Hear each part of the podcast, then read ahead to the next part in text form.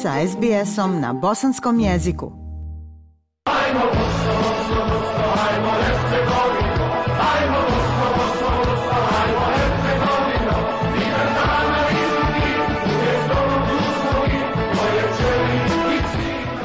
Slušate program SBS radija na bosanskom jeziku. Ja sam Aisha Hadži Ahmetović. Ova 2022. zaista je posebna godina. Pamtit ćemo je i po svjetskom prvenstvu u ženskoj košarci kada je Bosna i Hercegovina doputovala u Australiju.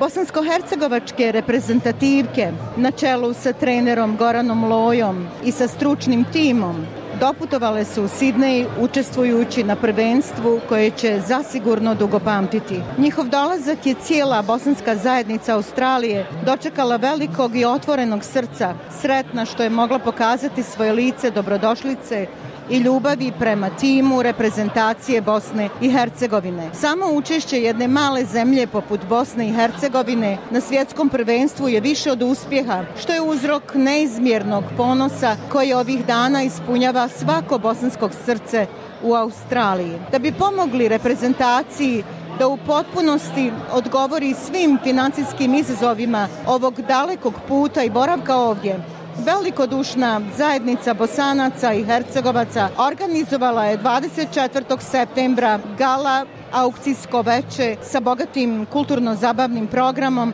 kako bi pružila prije svega moralnu podršku reprezentaciji Bosne i Hercegovine. Mi smo već nekoliko puta najavljivali ovo specijalno veče i evo sticajem sretnih okolnosti svjedočimo ovom izuzetnom susretu mnogih zajednica Australije i tima košarkaške reprezentacije. Gala večer je prethodila utakmica Bosna i Hercegovina, Južna Koreja, sa koje prenosimo dijelić atmosfere.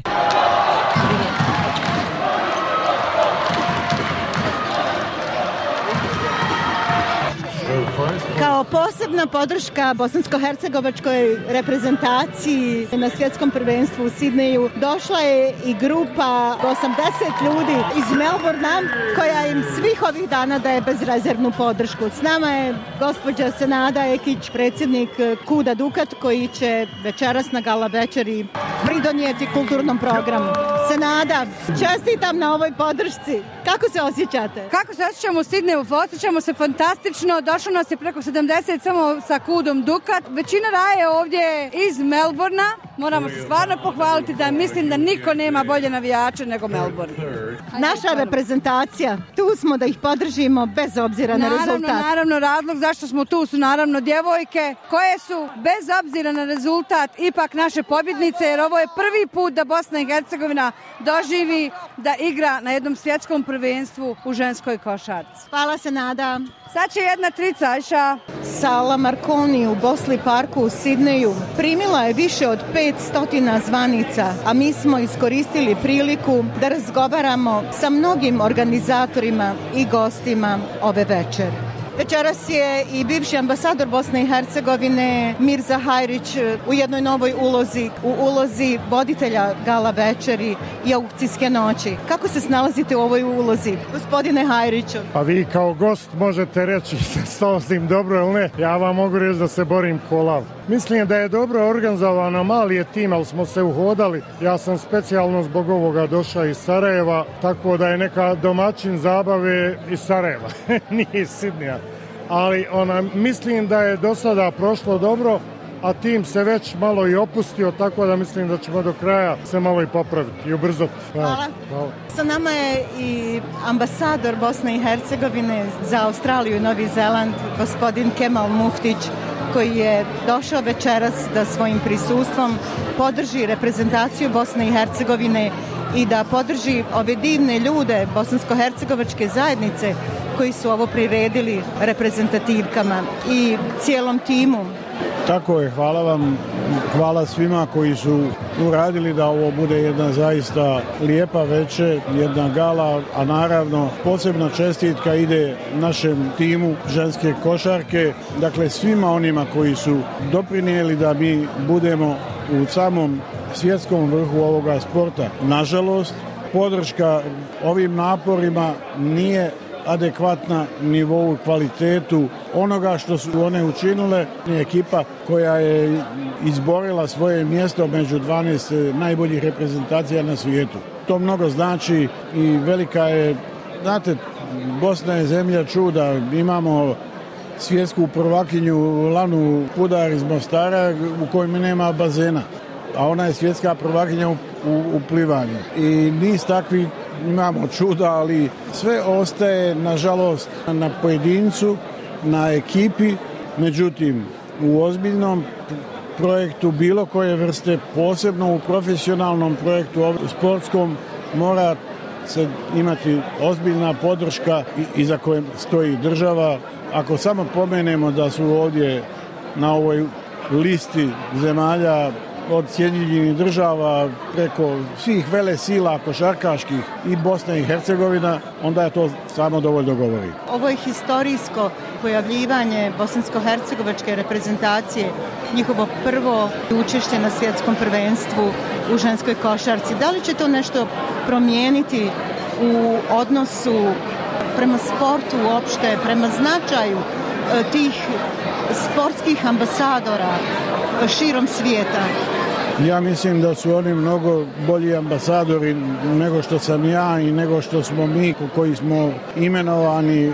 Nekada smo bolji, nekada manje dobri. Njihovi rezultati se vide, naši se rezultati također vide na svoj način, ali hoću reći, bez ozbiljnog pristupa ovom poslu ne može biti rezultata, ne može biti stabilnosti. Nadam se da će to promijeniti. Želim da to bude tako. Koliko moja riječ dopire, dotle će biti bolje. Pa nadamo se da će ovo biti jedan novi početak. Svaki početak je trnovit i težak, ali za odnos prema sportu u Bosni i Hercegovini nadamo se da je ovo jedna prva staza.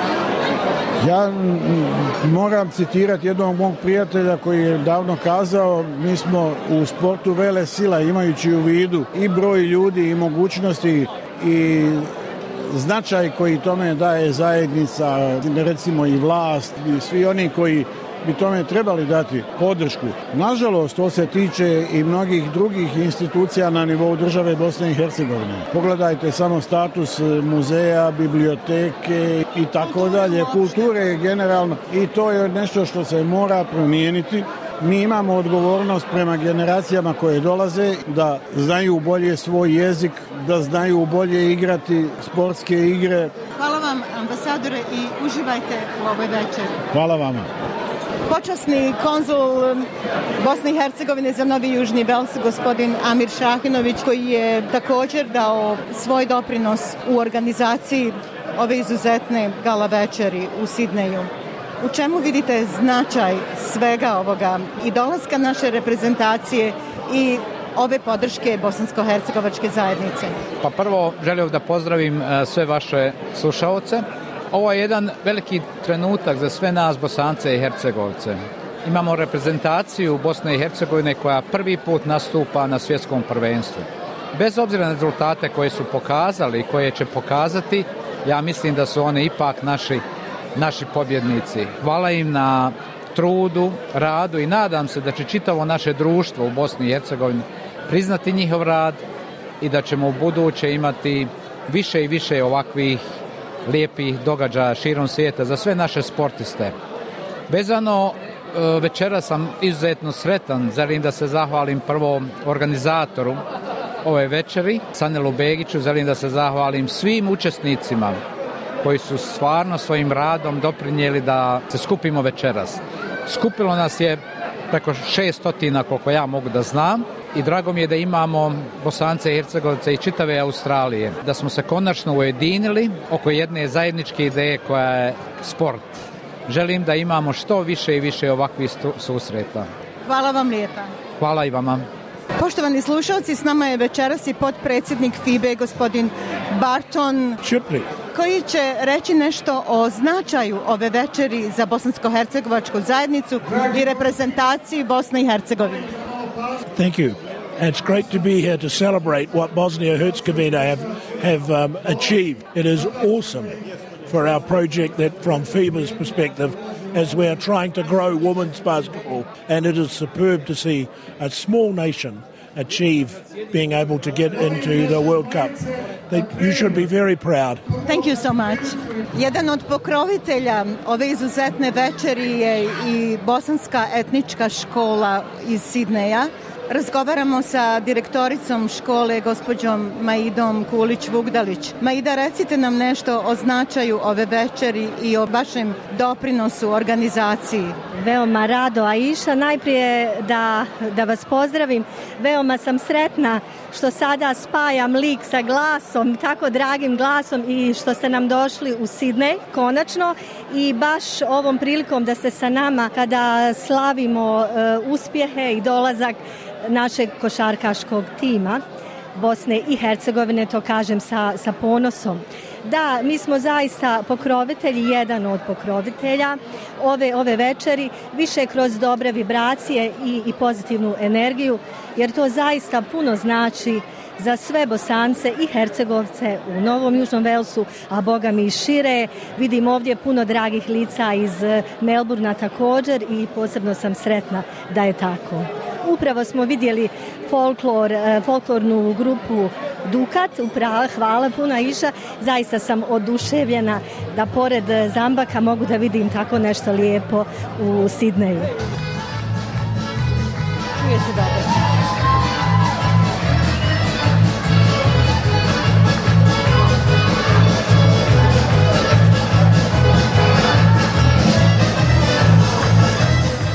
Folklorna grupa Kud Dukat iz Melburna otvorila je kulturno-zabavni dio Gala večeri.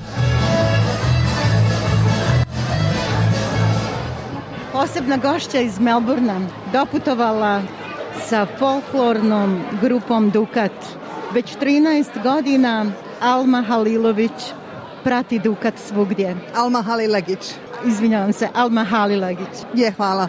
Je, stigli smo iz Melburna prije tri dana, 850 km, doveli oko 25 djece, nas oko 60 je došlo.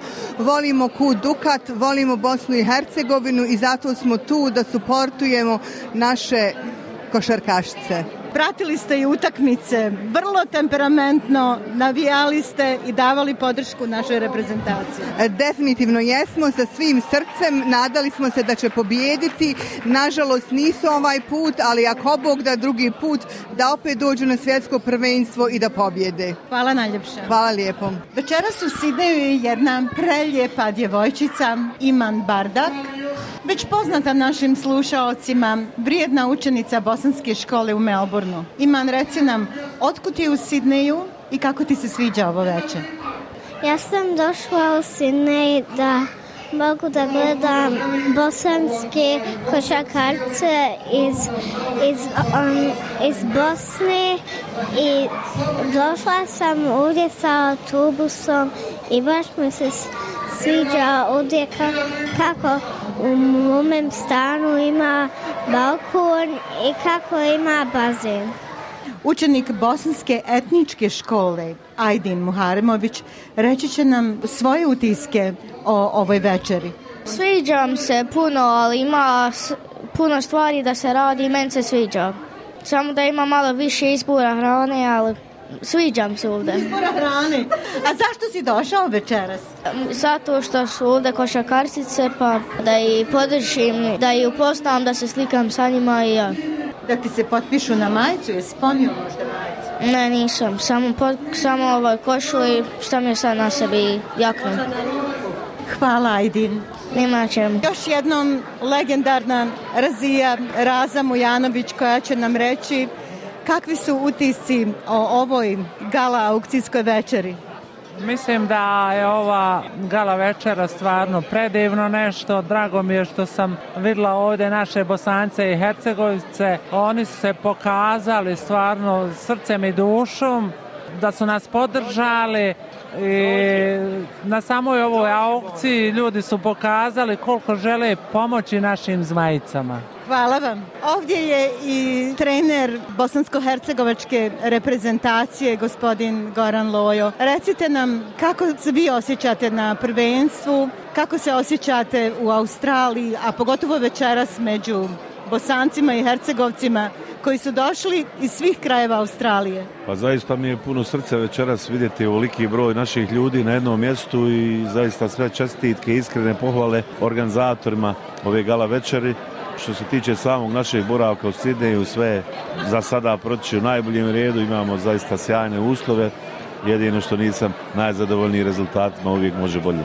Ali ovo je historija za Bosnu i Hercegovinu i ovo je prvi put, a svaka staza, ona prva, je više posuta trnjem nego ružama, zar ne? Tako je, ali naš uspjeh što smo došli ovdje, ali u sportu uvijek želimo i, i nastojimo da ostvarimo više i nadam se da ćemo u budućnosti imati bolje rezultate.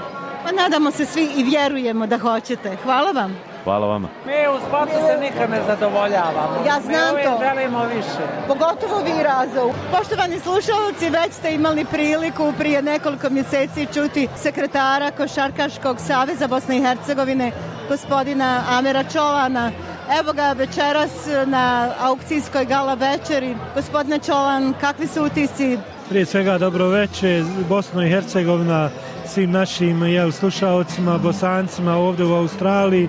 Zaista evo jedna fantastična noć nakon svega što smo prošli da dođemo do Australije i mislim da nekako ove emocije koje sad trenutno vladaju, možda ću nešto možda i pogrešno reći, ali zaista sam sretan i ponosan na naše djevojke što su uspjeli da dođu do ovde i naravno na sve naše ljude koji nas evo podržavaju i koji zaista, koji zaista sve rade za nas da nam pomogu i da nam zaista nekako ono što kažu omoguće sve ovo što smo mi uradili da ovaj san bude nekako ne dosanja nego da bude i dalje i da ga sanjamo jer dobra priča s dobrim ljudima se nastavlja.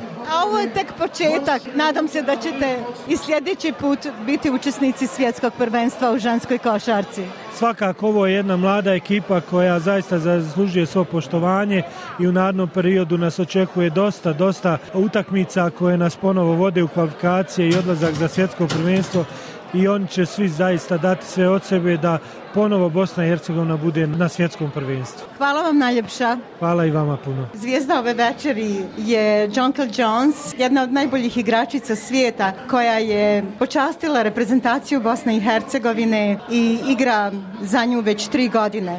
Jonkel, could you tell us how do you feel here in Australia on the World Championship and what is your impression on this evening? Yeah, so the World Championships have been kind of tough for me. As a lot of people know, I just came back from a really tough WNBA season, so I've just been trying to give the team, you know, everything that I can give them in terms of my energy. I've been trying my best, but um, to come in here tonight and see all the Bosnians and um, just the level of pride that everybody has, um, it really warms my ha- my heart to see it. It really makes me feel happy, um, and I love that that everybody's supporting women's sports and supporting the team because it means a lot to us. Thank you so much. No problem. Thank you. Jedan od um, idejnih tvoraca GoFundinga, financijske pomoći zmajicama, BH zmajicama, Haris Jackman iz Sidneja. Harise, kakvi su utisci o ovoj noći? Look, my how to put this, uh, how to put this concisely. Uh, look, I'm absolutely overwhelmed with joy. Tonight's been an absolutely phenomenal night. Uh, I'd like to say thank you to everyone that's, I guess, donated, everyone that's turned up tonight. A huge thank you to Armina Sanel, uh, Kasim. I mean, the, the, there's too many people to name and to, to thank, but uh, really, I, I guess it's it's just been amazing that everyone's been brought together uh, by their mates and uh, you know everyone's here showing their support, and it's abs- absolutely overwhelming. It's really beautiful to see. Thank you. You're welcome.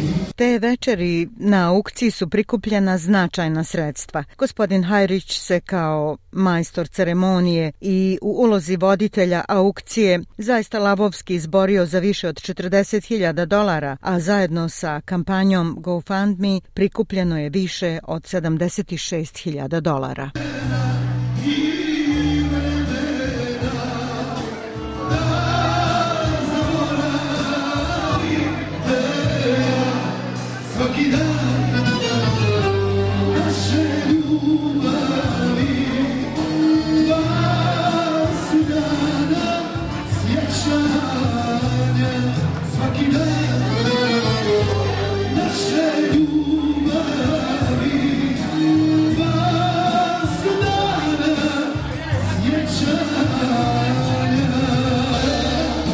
Zabavni dio programa začinio je pjevač Semir Cerić Koke, majstor dobre fešte i raspoloženja. Do sitnih sati iza ponoći on je uveseljavao srca bosanaca i hercegovaca ujedinjenih ljubavlju prema sportu, prema košarkaškom timu reprezentacije i prvoj domovini Bosni i Hercegovini.